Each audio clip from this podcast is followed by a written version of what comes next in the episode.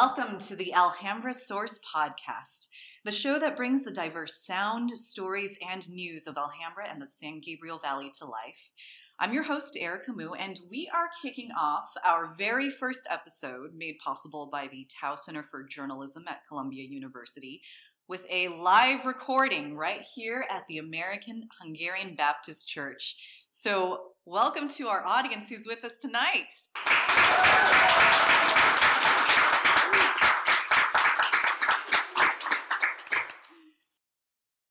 We're recording here in the city of Alhambra, one of the most multi ethnic and multicultural places in the country.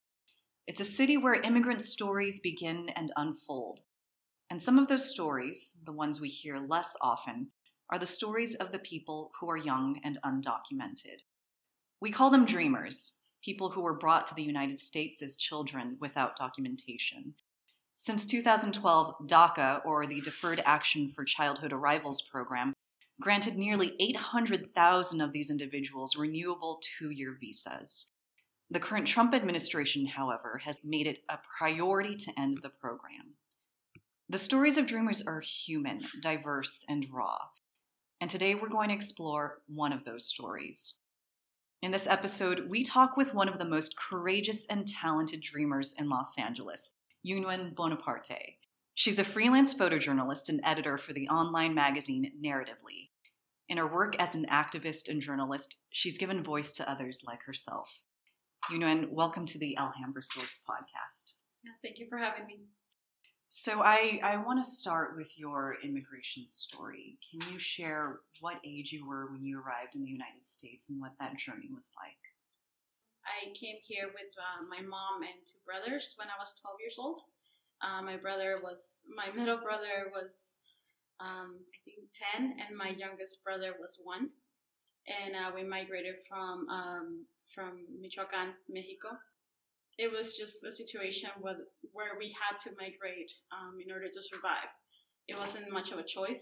My, my father was already here, but um, he couldn't really provide for us, for us to be living back in Mexico and him living here.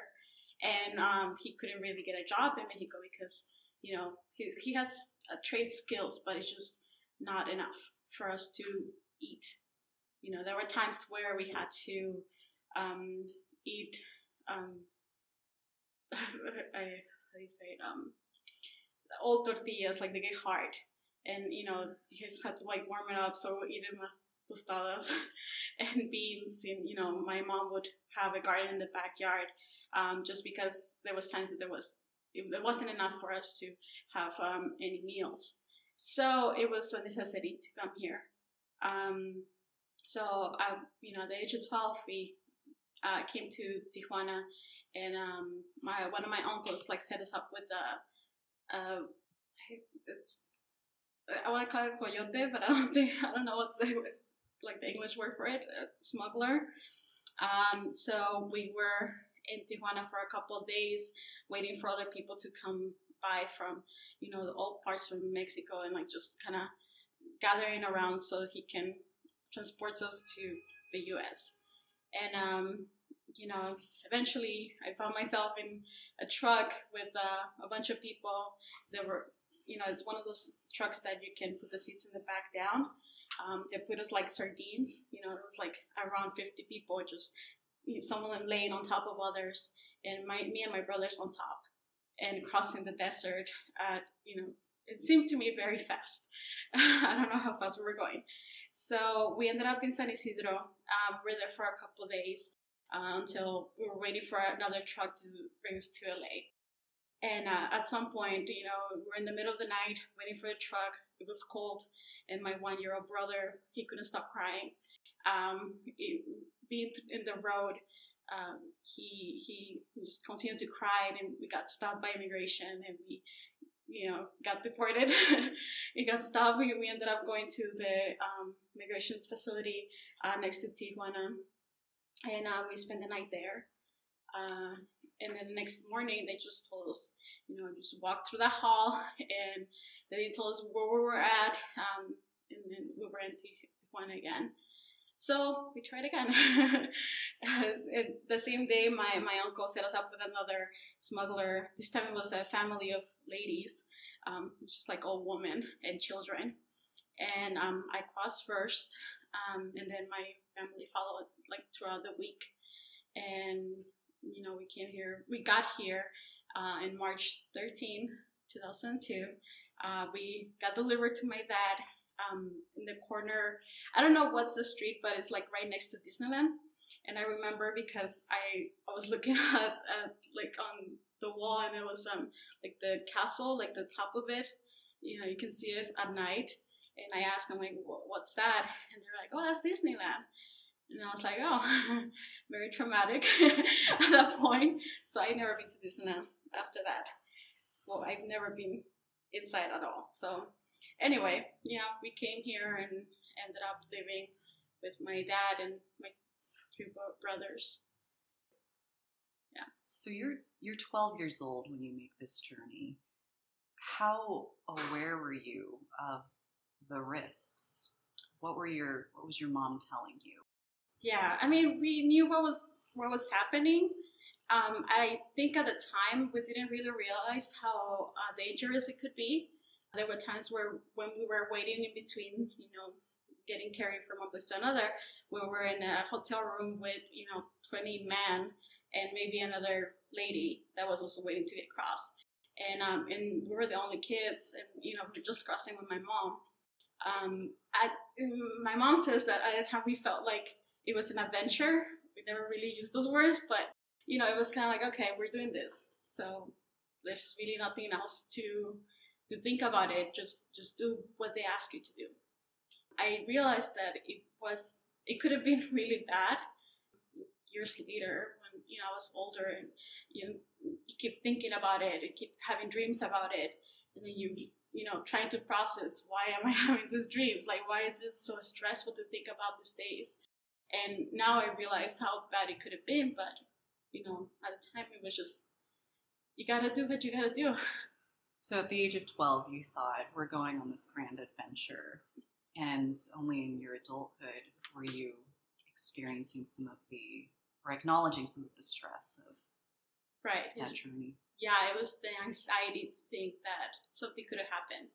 Not just, you know, to me, but, you know, I, my one year bro- brother crossing the border, you know, what could have happened to him, you know, it's just mostly thinking about the family I, I always known that I'm, um, I was undocumented, but you know, once you start getting to college and thinking, what am I gonna do for a living? How am I gonna do this? You know, that's when the anxieties came about, and you know, start thinking about the past and how we got to this point. I want to pick up on that thread in just a second, but um, I, I, I want you to take us to 2012, and and can you describe what your life was like, you know, some of your routines and your hopes and your plans before DACA, and how those changed afterwards. Yeah, so um, in 2012, well, actually in 2008 when I grad, 2007 when I graduated from high school, um, I knew I couldn't really go to a university. I, I did apply. I did get into Cal State LA, Cal State Long Beach, and Cal State Northridge and um, I knew I wanted to do something with communications. I always liked storytelling. You know, I just kind of came from the family, from my grandpa, that he always used to tell stories, and I just kind of wanted to do that, but I didn't know how I was gonna get there. I just thought I'm gonna enroll to community college and, you know, see where that takes me. So I um, started going to Mount SAC, just paying out of pocket, uh, and um, I discovered photography. So I just kind of fell in love with photography, and I thought that was, you know, what I wanted to do. Um, at the time, I mean, that was 2008, 9, 10, 11, 12. I was four years into college. Um, I was working at a Photo Studio, um, doing like wedding photography and anything that would come around. And um, I just thought I, you know, I wanted to continue until I finished my associate's degree. And I didn't really thought much of it. Just I'm gonna continue doing this and see where it takes me. And it's always been the case. I mean, for me and my family and my me and my brothers, I see the same thing with my, my younger brothers. We just think we're gonna do this and wherever it takes you. I mean, we do have a goal at the end to at least pay our rent, but you know, just be hopeful that it will take us to a place where we want to be. So before DACA, that's what it was. Working at photo studio, working to get my associate's degree. I didn't really thought much of, you know, that I wanted to be a photojournalist until after uh, DACA. Because because your documentation status limited what you felt like you could pursue. Yeah, in a way, because um, you know, for every whenever you have a career, you always well, I always thought that you would need a social security to have a job that you know take you to the next level. I never really thought about photojournalism that way. I just knew that it existed. I knew that I, they told stories, and I knew that it, it, seemed kind of fascinated, you know, on the side. But I knew that I couldn't go get a job at a uh, at a newspaper or anywhere really.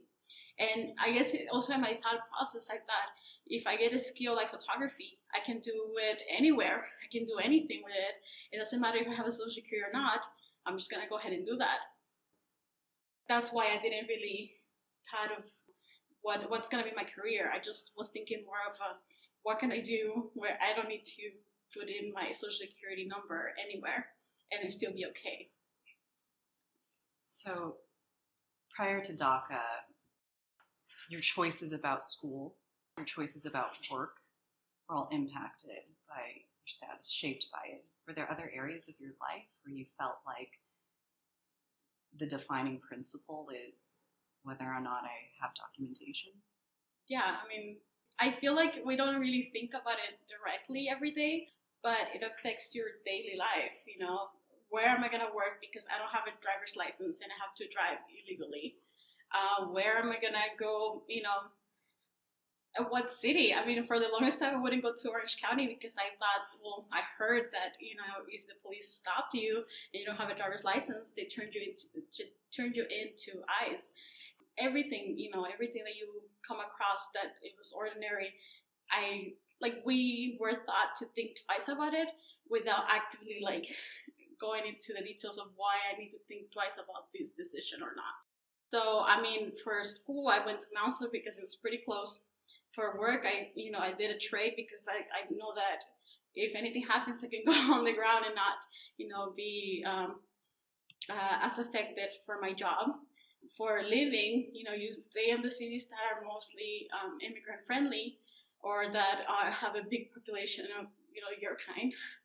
So it everything that you think about, you know, that you wouldn't think twice we have to think about it, you know, and, and just kind of make informed decisions through that. And I feel like it's not just me, like my brothers as well.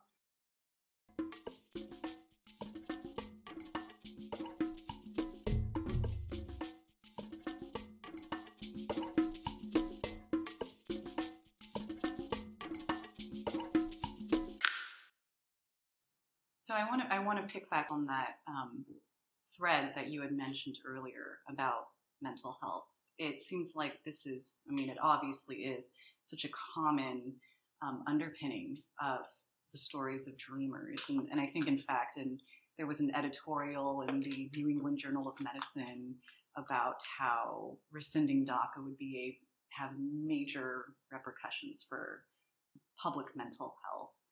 You know, you're describing this this this extra brain that you have to or you have had to carry around with you double thinking all of your decisions. Can you can you tell me a little bit more about you know what what that emotional experience is like to go about your daily life with this extra burden and stress?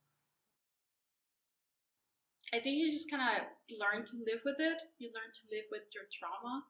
And i know it sounds really dramatic but there's one thing to be an immigrant, and there's another thing to be an immigrant and being undocumented, and just having to live with the extra baggage of that. A lot of people don't, you know, most of undocumented immigrants, they're too busy working, making a living, that, you know, for them to stop and think, oh, you know, I have these mental issues or something to, that needs to be resolved. And I see it on my uncles, you know, they, they've been working all their lives they never really stopped and thought, oh, it's not okay to feel this way. And I feel like I'm being I, I I've been very privileged to stop and actually go to school and actually not you know work myself nine to five every day for me to realize that it is some you know it has brought some mental issue problems for myself and um, and seeing it into like my family members that are also in the same situation or other people that I met that are also in the same situation. Um, it just becomes common, you know. You, you don't think about it; you just keep doing, doing, doing because you want to. Why? What are you here for, right? Like you want to do what you're supposed to be here for. So I think um, there's a lot to be said about the community and the stigma of, um, you know, where those anxiety comes come from and whether if you can um, have the time and money to fix it or address it. Um, when you uh, say when you say it, can you can you tell me more about what you mean by that? Like if they can address it, a lot of times, what's the life of an immigrant? How what's the the circle of life, right, of a person that immigrates to this country? And I mean, now I'm analyzing even more because of you know my uncle's situation. You know, he's been in hospital for a couple weeks, but he literally went to work on a Friday and was in the hospital on a Saturday, and he literally worked himself until his death. And he's, you know, he's dying as an undocumented immigrant. People come to this country, they come here to work, you know, they bring their children. Their children have to go through the school process as best as they can without the, the help of the parents because the parents are too busy working where, where's the time for them to stop and think, okay, well, maybe I should go to a psychologist or maybe I should send my kids to a therapist because this is not normal. And and if they do have the time, you know, there's mon- the resource, uh, you know, they have the, the money resources to to attend to those needs. You know, for I know for my family, I know this is common for the you know community um, to not think about mental health as something that needs to be addressed. You know, if you're sick, you're probably gonna cure it at home. You don't even go to the doctor uh, if it's a physical thing that you can fix yourself. So it, that's even less with uh, mental health. You know, you don't really think that it needs to be addressed. If anything, somebody's gonna pray for you, but that's it. you know, so it just kind of comes back to that um, mentality that you don't have the time and money, so why should you stress about it? You just have to keep working through it and and just making a living that's why they don't address it. That's why it's not something that we talk about, but it exists. You you were mentioning that you you have this you have had this privilege of being a little bit younger, so you're not maybe in the same cycle of survival as maybe your parents' generation, and that you've you've had some time to reflect on on this the trauma of the immigration journey as well as the way that your life has been shaped and in some ways limited because of your status. What have you worked through? It seems like you have coped and evolved in a in a beautiful way. Um, yeah, I mean, I've gone to a therapist. I actually addressed it, and I think I'm very self-observant to think about these things and I mean, there's a reason why I'm here, and I feel like I need to work through those things so I can resolve that. You know, um, there's a lot of things that that go within you know people's personal traumas that make you get to a point where you want to be better because you're here already. So why live through those traumas and keep you know keep it to yourself and repeat that cycle that you know mental health that is not resolved you know, I, that's not something that I want to do. And I feel like because I I did have the opportunity to go to college and to meet other people and know and actually um, point out that that's an issue because before going to school I didn't know that was an issue. You know, getting outside of my my close community system and actually learning from other people and, and noticing that it's not normal to feel this way I feel like um, that's why I need to fix it and cope in my own way, you know. So um, I don't know if that answered the question. well, I want to get back to to the question about how your life has changed after DACA. Yeah. Your so- life and, and your the lives of your family members, people close to you. Right. Um, so I remember um, the day that DACA was announced, and I think everybody remembers the day that DACA was announced. Where were you? Where was I? Um, I was in a car with my boss at the time at, from the um, the photo studio, and we were driving, and the announcement came in the radio, and I started crying. um, and then he just looked at me. He's like, "What does that mean?" And I said, "That means that I quit. that means that I quit, and that I'm gonna go to school and get, you know, I don't know what I'm gonna do, but get an education and, you know, see what I can. This is gonna take me because um, the details of it weren't there yet, but I knew that it was an opening for me to do something. Wherever else I wanted to do, just do something. So that was 2012.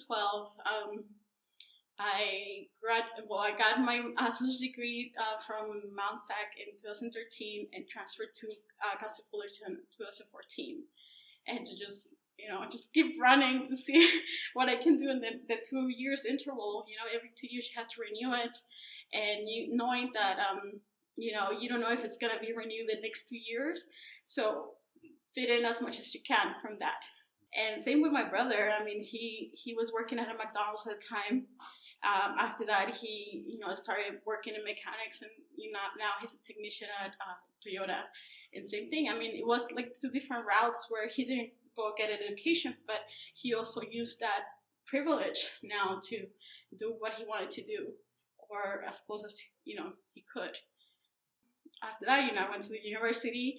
I've been traveling. I you know I used as much as uh, my privilege as I could to better myself. I feel, you know, I one year went to Costa Rica, you know, something like that, or going to um, every year going to different places because of um, um, school trips or you know conventions and stuff, and taking advantage of that. I feel like that girl that grew up in that cardboard house wouldn't even imagine that she was one day gonna end up in Costa Rica or uh, Washington D.C. or you know anywhere that I, I got to go to and just be grateful for that.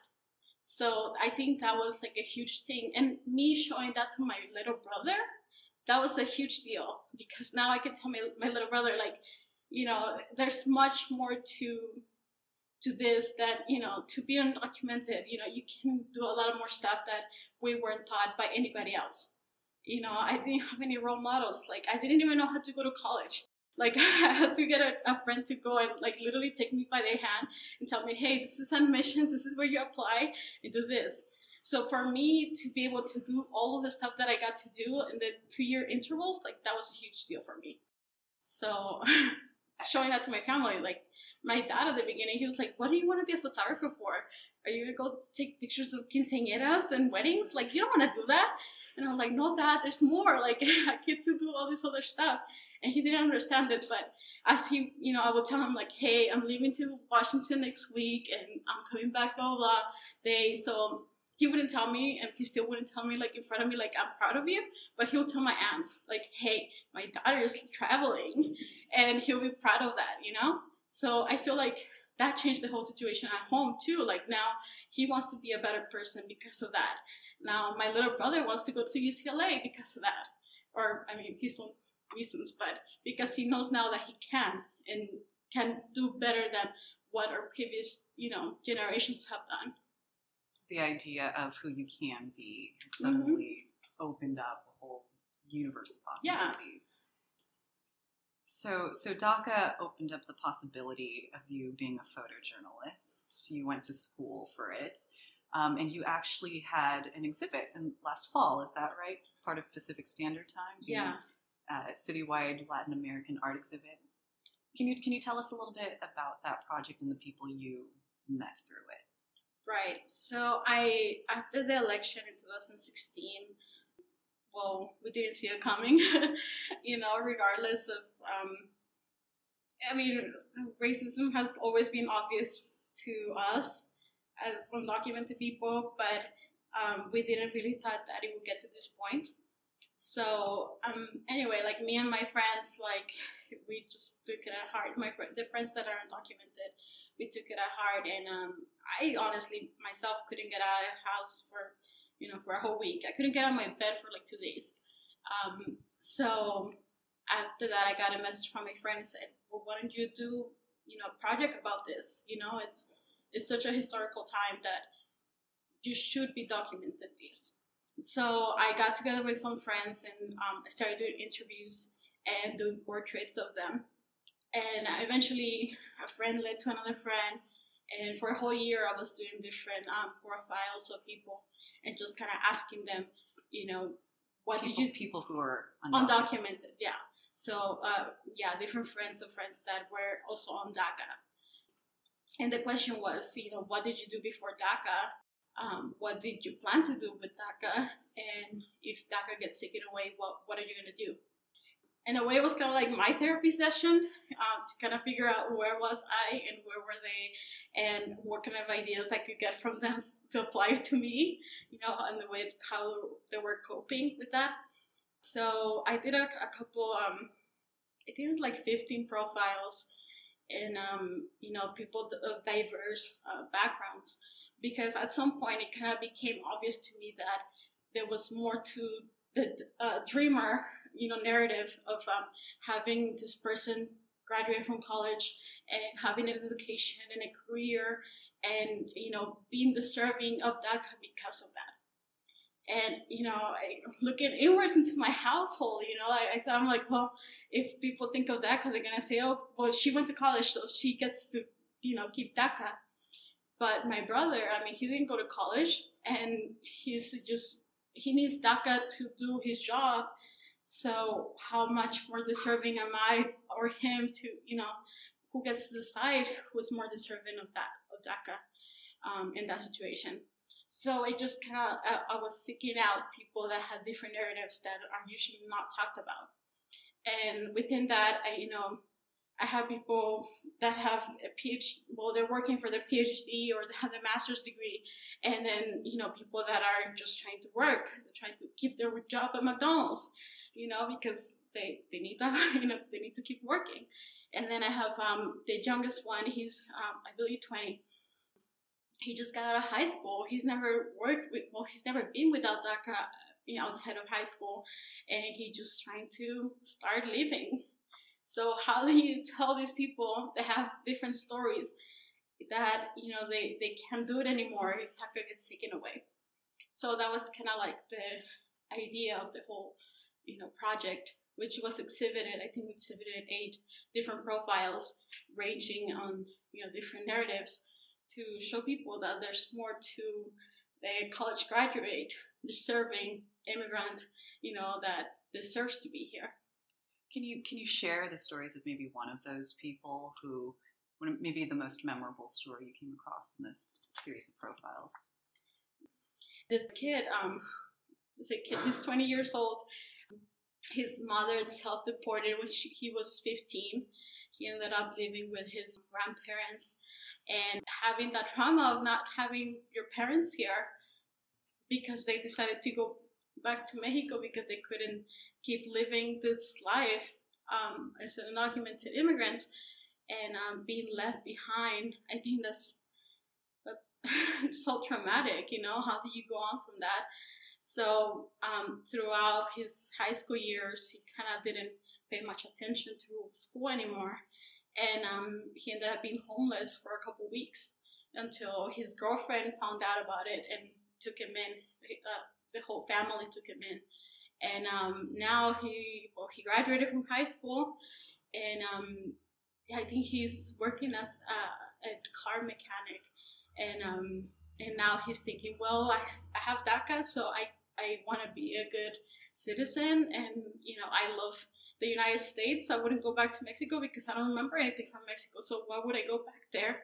And um, you know I want to be a, a member of society and I mean he's so like nationalistic like you know this is I'm an American mm. and you know it's, it's insane that he has to go through that situation you know thinking what am I gonna do without having a family I mean he's 30 years old he has to have a family here he's working so hard to, you know, at least get himself through college.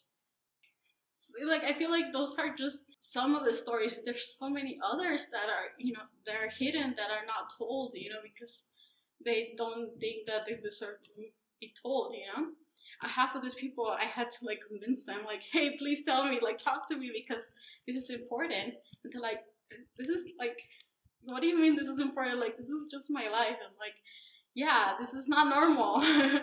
They're just so used to that, um, they're seeing themselves as just part of this is how it is that they don't realize that it's it's a huge deal that they got to survive to this point and still be here and still be thriving and um, and they don't think that that's a big deal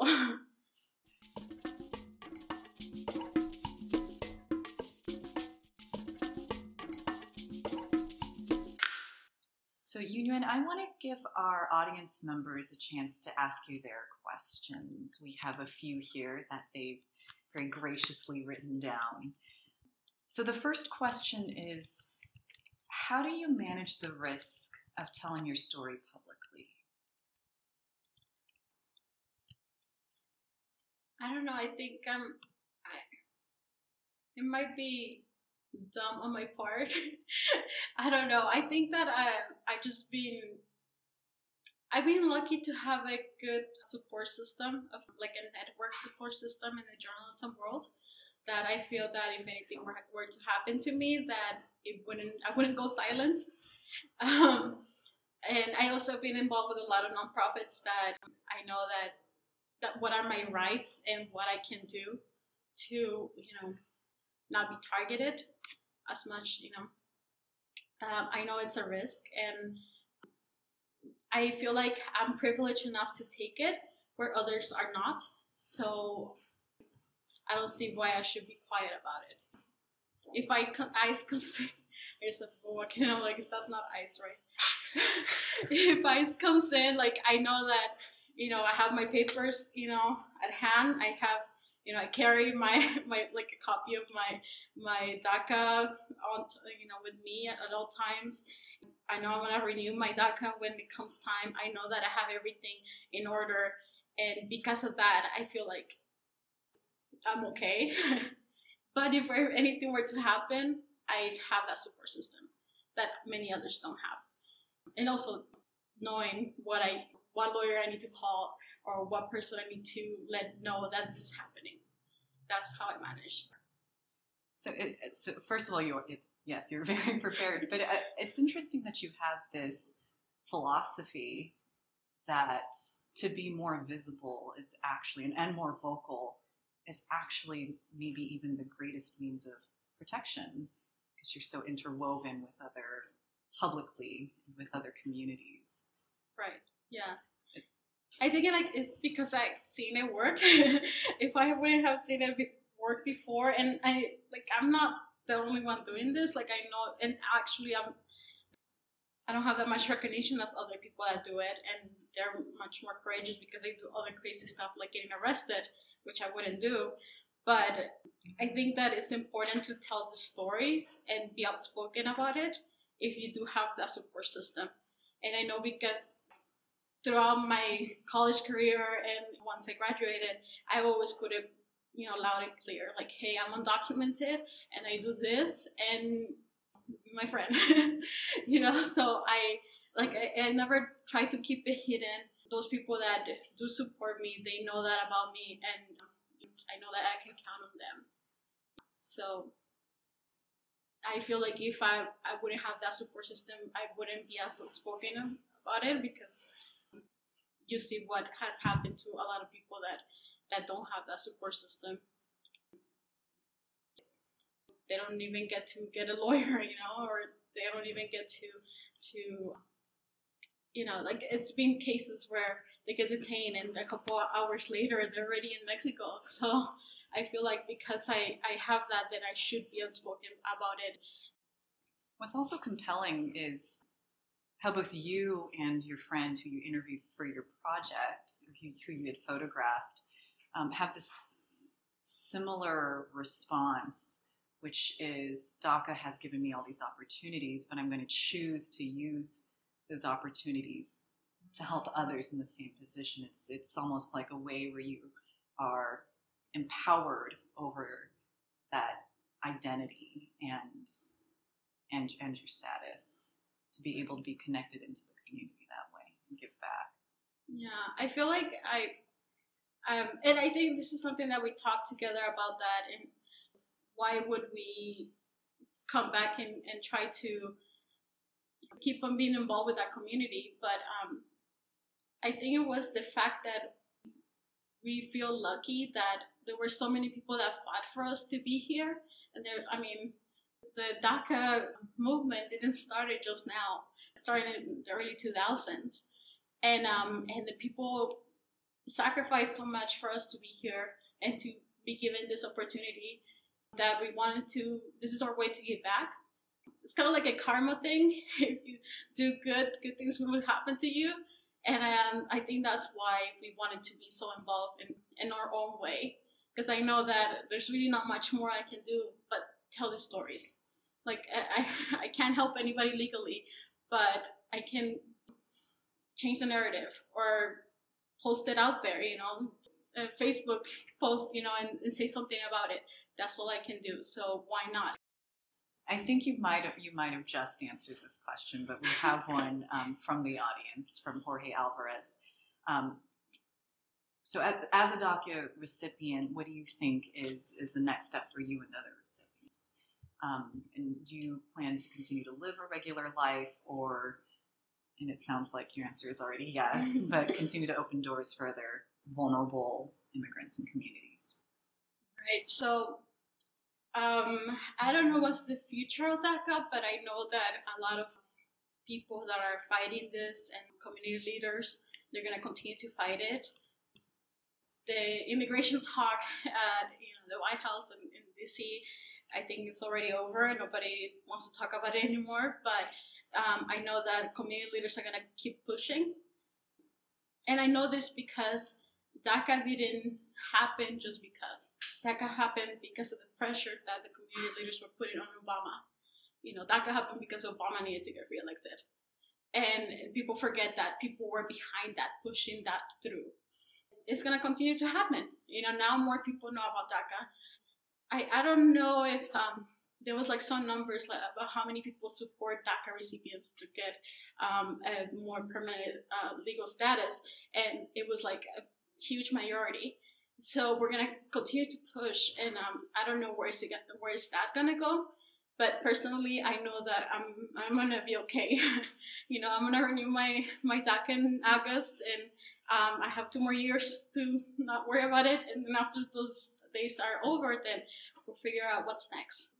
I mean, I live here undocumentedly for most of my life. I, I only got DACA like five years ago, and I was able to manage to be here. So I, I want to end our conversation with um, this this final question from the audience. Um, and this question really is about taking the the burden off of you and other people in your position and seeing what the rest of us can do. So, so the question is for those of us who are U.S. citizens or have legal documentation, what ways can we actively oppose or even disrupt the deportation and detention regime of ICE? I don't know if I can answer that question, but I know that if people want to get involved, there's so many ways that they can get involved. First of all, elections, they're coming, you know, um, that's, I feel like people didn't used to realize how important those were until now. And uh, hopefully they're going to continue to participate on that because it matters. Like even the small elections the local cities that matters who, who you have there to make decisions also get involved with um, or other organizations that are um, actively working to um, stop ice from you know going into cities and um, are there um, specific organizations? I'm trying to think of them. I follow on on social media um, this group called Undocumedia and they post a lot about like other organizations where uh, they go and um, like protests in front of uh, city halls and like you know different cities, not just in LA specifically. There's different regions that people get organized to do that. But I I can't think of any right now. but there's a lot that are working towards that. There's a lot of people that are pushing for different cities to to stop um, giving their people two eyes, like through sanctuary cities and whatnot. So um, I feel like if you look for it online, there's not. I feel it's not that hard to find, but it could be hard to find, you know, those organizations. But um, yeah, just try to be involved because I think that it helps. You know, when you see people in um, outside of city halls and or in um, like city council meetings, like yelling out, you know, they, they, they need to do something for their people. That works, you know. As, my, my dad used to say, like, that's so silly, like going to a protest, like, what are you gonna do there? You know, like, there's nothing for you to do, like, nobody's listening. And I would tell him, like, well, for me, it was just like, I just want to be with people that think the same way that I do. But now we see that it does work, you know, people do pay attention. And the power of um, um, having all these people gather around and, and support a community, I think that that's that says a lot, you know. And I think that also like that's one of the reasons why after the election I didn't feel like so lost because I seen those people protesting and saying, you know, we support um, dreamers or undocumented people. Like I felt uh, this is not like 2000s, you know, or before, like these people already know who we are and they're gonna support us. And if you continue to do that in your local um, cities, I feel like that's so powerful. You know, just trying to get involved and and support your people. Well, we'll we'll list some of those resources, yeah, and, and links in the podcast episode Yeah. description. Okay, well, you know, this has been this has been such a pleasure, and thank you so much for sharing and for answering the questions of all of the audience members here. Thank you for having me. I hope um, I shed some light into things that you might not think about.